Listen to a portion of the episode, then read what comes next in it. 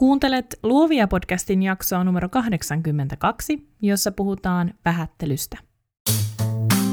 Moi, mun nimi on Nani ja sä kuuntelet Luovia podcastia. Luovia on podcast taiteesta, yrittäjyydestä ja luovuudesta, jota meistä kaikista löytyy –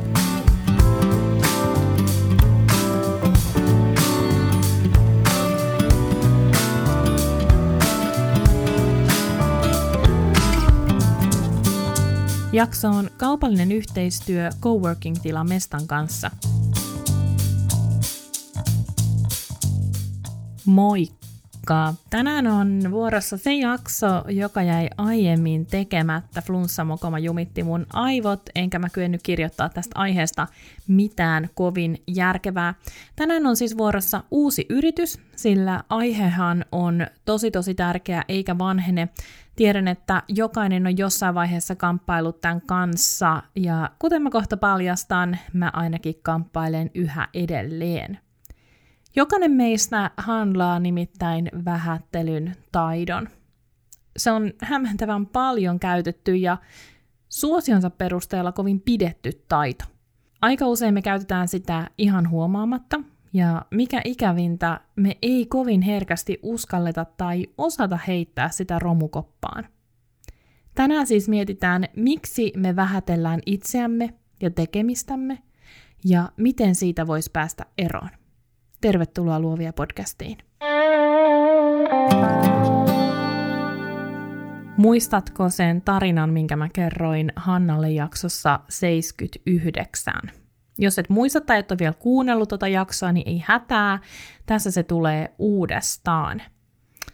Mä vietin lokakuussa somelomaa Berliinissä. Mä poistin somet puhelimesta ja iPadista ja mä keskityin lukemiseen, kirjoittamiseen, mä keskityin myös katukuvaukseen.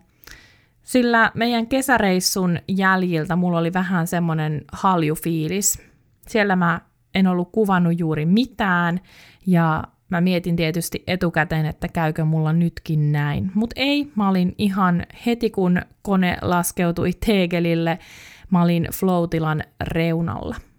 Mä vietinkin paljon aikaa tarkkailen ihmisiä, yrittäen saada kiinni erilaisista kuvaideoista ja no, koitin tallentaa niitä sellaisenaan muistikortille. Mua kiinnostaa tallentaa erityisesti ihmisten huomaamattomia tapoja, liikettä, käsien, jalkojen oikeaa aikaista ja symmetristä asettelua suhteessa sit siihen ympäröivään miljööseen. Toisaalta mua kiinnostaa ihan hurjasti vaan katsoa etsimen läpi. Se on intohimo, joka ei ole muuttunut miksikään tässä viimeisen kymmenen vuoden aikana. Mä olin tosi tyytyväinen mun saldoon tuolta reissulta. Mä otin useampia sellaisia kuvia, jotka päätyi heti mun portfolioon Runaway from Timein sivuilla ja ne nähdään todennäköisesti myös näyttelyissä ensi vuonna.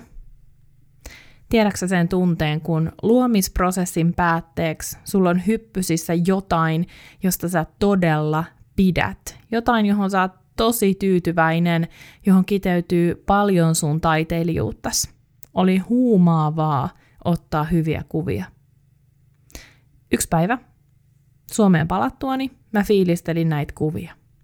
Mä istuin koneella työhuoneessa ja mietiskelin mun loistavaa tulevaisuutta katukuvaajana.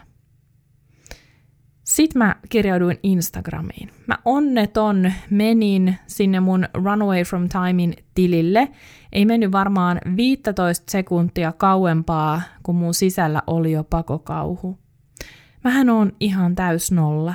Ei musta ole mihinkään näiden upeiden taiteilijoiden joukossa mä oon säälittävä räpsiä, joka rämpii kuva kuvalta eteenpäin eikä onnistu välittää mitään katselijoilleen.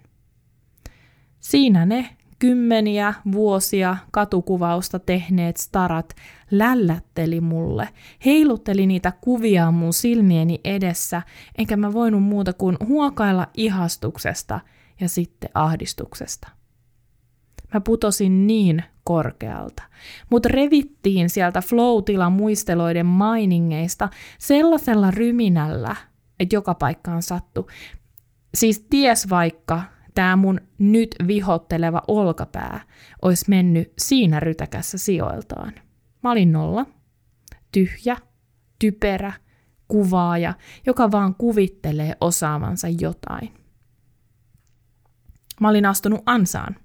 Mä olin astunut vertailun ansaan avaamalla somen sillä hetkellä, kun mun sielu oli herkimmillään. Mun sydän ei ollut kritiikin sietotilassa, vaan sykki niille mun omille oivalluksille. Niille, joiden suhteen mä oon tosi herkkä, koska ne on jotenkin niin syvältä kumpuavia asioita. Somelannistus, tuo uljas lannistuksen muoto, joka on varmasti jokaiselle meistä tuttu. Siitä seuraa lähes väistämättä vertailua, itsensä haukkumista, omien saavutusten mollaamista.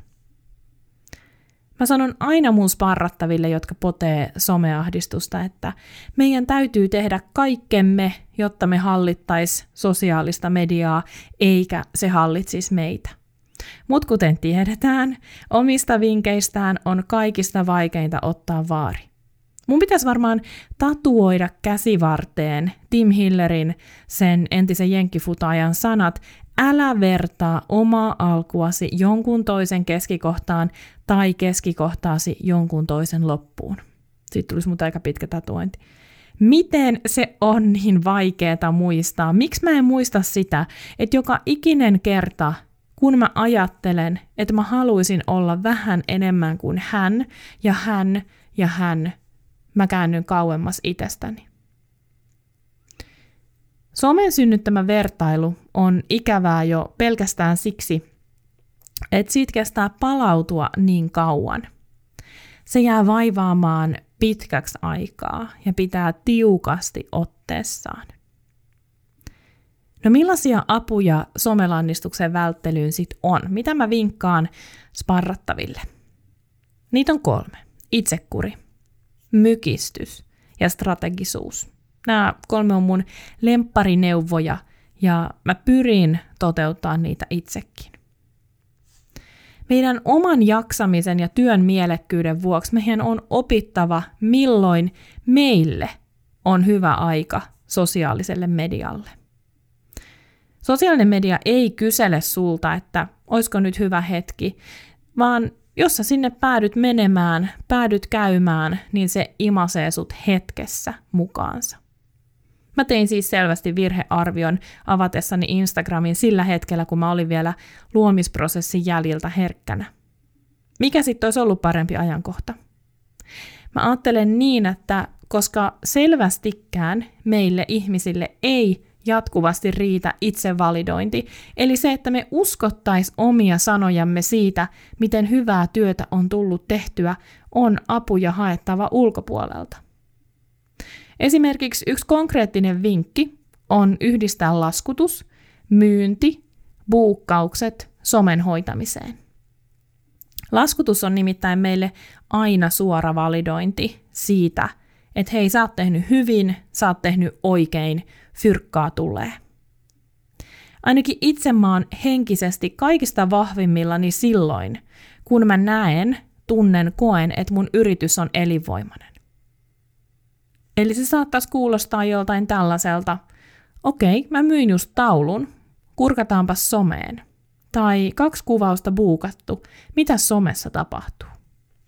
Tietenkään me ei pystytä aina tekemään näin. Jos mä tällä hetkellä myyn kaksi taulua vuodessa, niin mä en pysty äh, someani linkittämään tähän fiilikseen. Mutta on muitakin vaihtoehtoja. Toisen käyttäjän mykistäminen. Se on musta ihan nerokas keino pitää oma some mukavana. Mun sparrattavat kysyy lähes aina, että no niin, eikö toi oo kauheen ilkeetä? Mä en, mä en oikeasti ymmärrä sitä kysymystä, miksi se olisi ilkeetä. Somessa ei olla omia kollegoita varten, ei ole mitään syytä, miksi sun pitäisi hankkia itsellesi paha mieli toistamiseen. Jokaisella yrittäjällä on niitä vaiheita, kun oma yritys, oma tekeminen, oma usko itteen nuupahtaa. Ja sitä on ihan turha lähteä piiskaamaan sen somen avulla yhtään sen enempää. Jos jatkuvasti kokee huonommuutta siksi, että muilla menee täydellisesti ja itsellä on megalomaaninen ahdistus, on ihan järkevää mykistää ne tilit, jotka aiheuttaa niitä itsetietoisuuden tunteita. Kollegoiden juttuja on ihana seurata, mutta se kannattaa tehdä silloin, kun on itse henkisesti vahva, kun kokee itsensä voittajaksi. Kolmas vinkki on strategisuus. Tämä on ollut mulle viime vuodet se kaikista suurin pelastus. Strategisuus on saanut aikaan sen, ettei mua enää kiinnosta, mitä muut tekee, ja mä pystyn keskittymään jatkuvasti paremmin omaan sisällön tuotantoon niille mun olemassa oleville seuraajille. Isoin hyöty on ollut kuitenkin se, että mä pystyn irtautumaan somesta helposti. Mä en jää toinen jalka Instagramiin, koska mä näen sen työkaluna. Mä pystyn siirtämään ajatukset, tunteet itseni mukana pois somesta. Mä oon tosi herkästi addiktoituva ihminen, eli jos mä antaisin mun tunteiden johtaa mun some-elämää, mä en varmasti kykenisi keskittymään mun töihin yhtä hyvin kuin mä pystyn. Enkä mä ennen pystynytkään, siksi mä opettelin strategiseksi. Strategisuuden myötä mä oon oppinut myös aistimaan sen, kun on aika pitää breikki.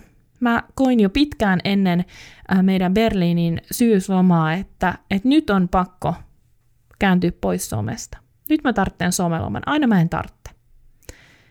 Mä kuulostelin siellä Berliinissä itseäni, että kaipaanko mä somea, kaipaanko mä sitä jakamista ja vuorovaikutusta ihmisten kanssa. Ja mä en kaivannut sitä yhtään. Tähän pisteeseen pääseminen on vaatinut aikaa, se on vaatinut aivotyötä, mutta mä oon niin onnellinen, että mä oon jaksanut nähdä sen vaivan. Ja mä lämpimästi suosittelen sitä myös sinulle, jos sulla on yhtään tällaisia fiiliksiä. Mun mielestä helpoin tapa aloittaa strategisuuden harjoittelu on laittaa itselleen ylös, mitä tekee somessa milloinkin, eikä sitten avaa niitä sovelluksia näiden aikojen ulkopuolella. No nyt, kun me ollaan käsitelty tämä somen aikaansaama vähättely, me voitaisiin katsoa, mitä muita vähättelyn keinoja meillä on sata varmasti hallussa. Yksi mun lemppareista on selittely, ja sen kaverina on anteeksi pyytely.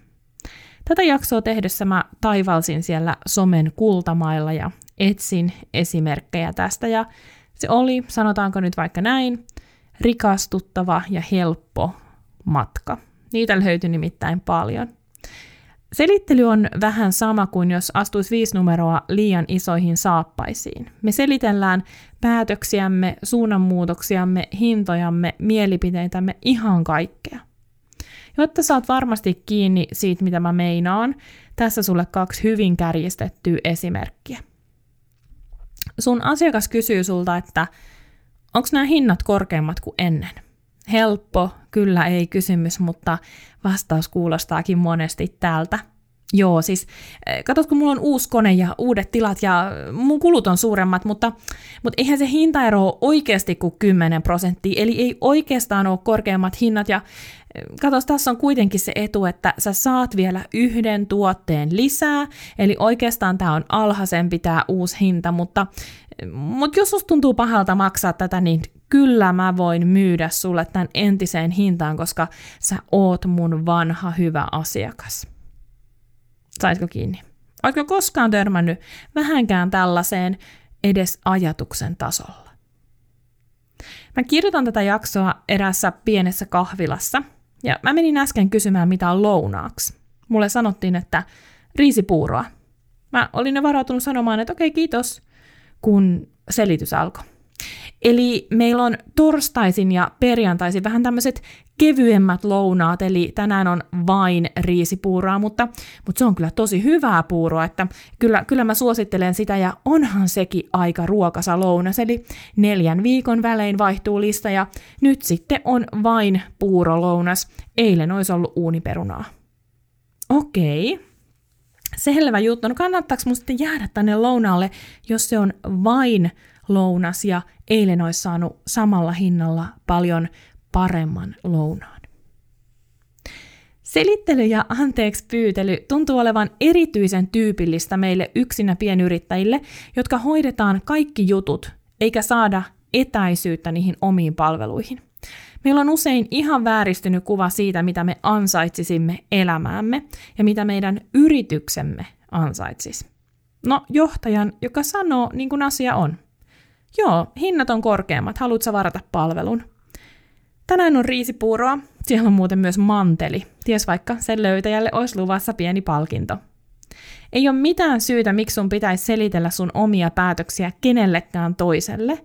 Sä kuulut itsellesi. Ja ennen kaikkea sä ansaitset kaiken sen hyvän, mikä sua kohtaa. Se, että me tehdään meidän yrityksestä, itsestä, osaamisestamme jatkuvasti pienempää ja vaatimattomampaa, ei ole mitenkään kaunista.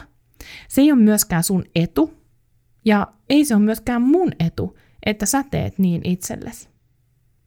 Mutta miten me uskottaisiin se, että meillä on oikeus menestyä, että me ihan oikeasti tehdään hyvää työtä, että me ansaitaan hyvää. Sormia napsauttamalla me ei muututa, vaan meidän pitää olla valmiita tekemään töitä itsemme kanssa oman pään sisällä. Meidän on oltava halukkaita tutustumaan itseemme, mutta jos mä ajattelen, millaista kasvua mussa itsessäni on tapahtunut ja toisaalta millaista kasvua mä oon saanut vierestä seurata muissa, mä pystyn alleviivaamaan pari tärkeää juttua. Ihan eka on hyvään keskittyminen. Ennen mä ajattelin, että mä en voi koskaan olla oikea valokuvaaja, koska mulla ei ole tutkintoa. Mulla ei ole muodollista pätevyyttä tämän napin painamiseen, jota me Suomessa niin valtavasti korostetaan, siis molempia asioita. Me korostetaan sitä muodollista pätevyyttä ja me korostetaan sitä napin painamista. Ennen mä keskityin siihen, mitä mulla ei oo, vaikka mä näin mun omat kuvat, vaikka mä lähetin niitä laskuja. Nykyään mä keskityn siihen, mitä mulla on. Meidän on keskityttävä kaikkeen siihen hyvään, jota me ollaan meidän elämään saatu, sillä hyvä saa yrittäjän rinnan rottingille – hyvin. Vaihda siis välillä fokusta, keskity sun vahvuuksiin, mieti millaisiin sfääreihin sun tekeminen saattaa nousta, kun sä vahvistat sun vahvuuksia. Heikkoudet tulee kyllä mukana ilman, että sä keskityt niihin. Mutta jos sä keskityt niihin, sä oot pelkkä varjo siitä, mitä sä voisit olla. Mä uskon myös, että hyvään keskittyminen auttaa siihen, että me ei vertailla niin herkästi itseämme muihin, sillä me ymmärretään jokaisen olevan ainutlaatuinen ja jokaisen myös ansaitsevan sen hyvän, joka heitä kohtaa. Muiden menestys ei ole multa pois. Ja tämän ymmärtäminen on valtava muutosvoima. Toinen asia on itselle kauniisti puhuminen. Pari vuotta sitten, kun mä loukkasin mun selän, mä olin tosi huonossa kunnossa. Mä ekaa kertaa tajusin, kuinka rumasti mä puhuin itselleni. Mä en koskaan kenellekään ikinä puhuisi niin rumasti kuin miten mä puhuin itselleni, kuinka mä haukuin itseäni. Mä seisoin peilin edessä kirjaimellisesti ja mä haukuin itseäni.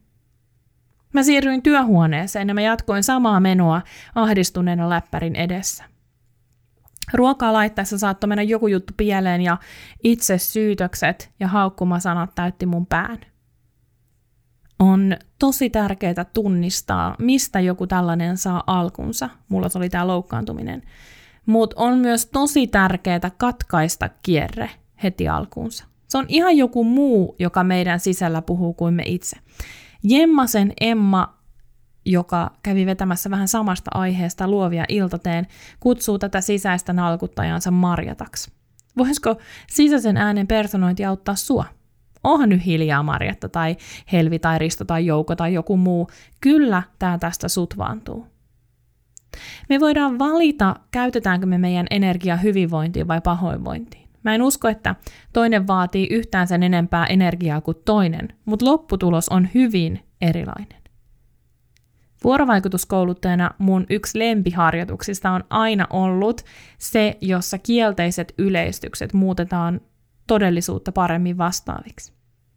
Me puhutaan tosi helposti itsellemme ja toisillemme, etenkin ristiriitatilanteessa, yleistäen.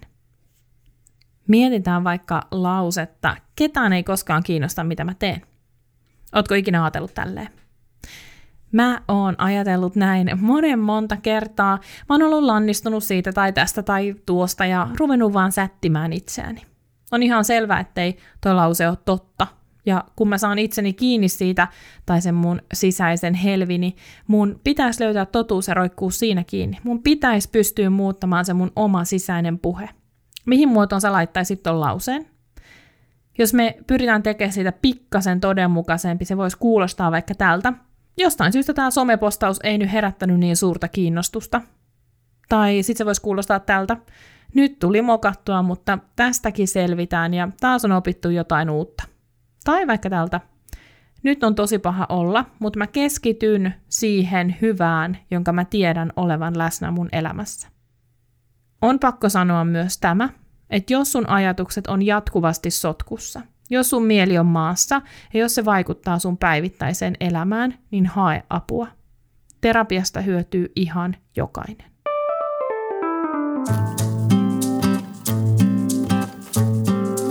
Tiedätkö sen tunteen, kun sun pitäisi keskittyä johonkin ihan täysillä, mutta huomaatkin ravaavasti työpisteinen jääkaapin välillä? Vaikka mä rakastan mun kotitoimistoa, joskus mä tarvitsen uuden ympäristön synnyttääkseni uusia ajatuksia, herätelläkseni nukkuvia tehoja, tinkimättä työmukavuudesta. Jos olet ollut mukana luovia iltateellä, tiedät kuinka kodikas paikka Helsingin Mesta Coworking on. Helsingin lisäksi mesta löytyy Kotkasta. Mestat on suunniteltu tukemaan friikkujen työrytmiä. Pääset työskentelemään 247 ja voit solmia sopimuksen joko päivä- tai kuukausikohtaisesti. Luovia verkostolaisille Mesta tarjoaa ilmaisen kokeilupäivän plus ensimmäisen jäsenyyskuukauden puoleen hintaan. Lisäksi tarjolla on villasukkia, kahvia, teetä ja lokerojääkaappi. Enää ei omat ruuat katoa. Samaan kategoriaan selittelyn ja anteeksi pyytelyn kanssa kuuluu myös omien mielipiteiden esittäminen toisten mielipiteiden kautta – se, että me laitetaan Wikipedia tai joku mielestämme viisas puhumaan puolestamme, vähentää viestin tehoa. Se, että me aloitetaan meidän kirjoitukset, meidän puheet oman ajatuksen sijaan jonkun toisen ajatuksella, vie huomion muualle. Tai no siis sitähän me siinä halutaankin, ainakin alitajuisesti. Älä katso niin paljon mua, vaan katso häntä. Tai että kattokaa nyt, joku on mun kanssa samaa mieltä. Joku viisas on joskus sanonut tämän jo ennen mua. Ei ole mun oma mielipide. Jos mä ostan sun palveluita, siihen on joku syy. Se syy on se, että mun mielestä sun palvelu on loistava. En kai minä tai kukaan muu ostaisi ihan vaan lämpimikseen. Ne eurot, jotka sä laskutat, ne on ihan oikeita euroja, ne ei ole leikkieuroja. Ne ei ole säälistä maksettuja roposia. Mitä pitää tapahtua, jotta sä uskot tämän? Vaikka mä puhun näin suoraan, niin mä ymmärrän, että se vähättely on luonnollista ja se on suojelukeino. Monesti me vähätellään, selitellään silloin, kun me ollaan jonkun uuden äärellä, kun me ollaan oivallettu jotain todella suurta, kun me ollaan tehty joku äärettömän hieno teos, kun me ollaan opittu uusi taito, tai kun me astutaan seuraavalle tasolle, jossa uudet haasteet odottaa meitä. Näinä hetkinä on tosi vaikea astua valokeilaan. Sillä hetkellä, kun itse tietää ylittäneensä itsensä, tekee toisaalta mieli olla pieni ja näkymätön. Sillä entä jos muut ei olekaan samaa mieltä? Jos muut ajattelee, että mitä tuoki kuvittelee olevansa? Jos ne ajattelee, että onpa tyhmästi ajateltu? Jos muut kääntyy pois ja jättää mut yksin lavalle, mitä mä sitten teen? Vähättely rauhoittaa meitä. Se antaa meille mahdollisuuden seistä vähän siellä varjoissa, pikkasen valokeilan sivussa. Ja siinä ei todellakaan ole mitään pahaa. Ja se, että mä vähättelen tai sä vähättelet, niin ei sekään ole keltaan toiselta pois. Sen kun suojelet itseäsi, sen kun seisot syrjässä. Mutta mä haluan, että sä uskallat astua valokeilaan. Miksi? Koska se on sulle hyväksi. Koska sulle on hyväksi puhua itsellesi kauniisti. Sulle on hyväksi se, että sä rohkaiset itseäsi. Tuskin sä voit tehdä sitä koskaan liikaa. Sulle on hyväksi laittaa itses muiden edelle, pitää huolta omasta hyvinvoinnistasi ja uskoa se, että sä et ole yhtään sen huonompi kuin kukaan muu, Sä et ole yhtään sen parempi kuin kukaan muu. Sä oot ihan yhtä arvokas kuin jokainen ihminen. Onnistuisitko tänään, tämän kuunneltuas, puhumaan itsellesi yhtä kauniisti kuin sä puhut muille? Mulle itselleni kaikista tyypillisin vähättelyn muoto on mun oman taiteen ja taiteilijuuteni teilaaminen. Et en mä ole mikään oikea taiteilija, koska mä teen näitä asiakastöitä ja kuvaan perheitä ja näin poispäin. Koska mä vaan toistan sitä, minkä mä oon kokenut hyväksi ja kauniiksi ja mitä asiakkaat haluaa, mistä he maksaa. Samalla hetkellä mä kuitenkin tiedän olevani tosi hyvä valokuvaaja ja kirjoittaja. Mulla loksahtaa luonnostaan palaset kohdille ja vaikka mulla olisi huono päivä, mä pystyn ylittämään asiakkaan odotukset. Joskus jopa omani. Mutta silti mä kutsun itseäni lainausmerkeissä taiteilijaksi. Mä oon aina lainausmerkeissä taiteilija. Mä puhun erikseen valokuvauksesta ja omista projekteista, asiakastöistä ja taideprojekteista, ihan kun ne ei mahtu samaan lauseeseen tai toinen voisi tartuttaa toiseen jonkun vakavan viruksen. Ja kun mä kirjoitan tätä nyt, mulla on tosi absurdi olo.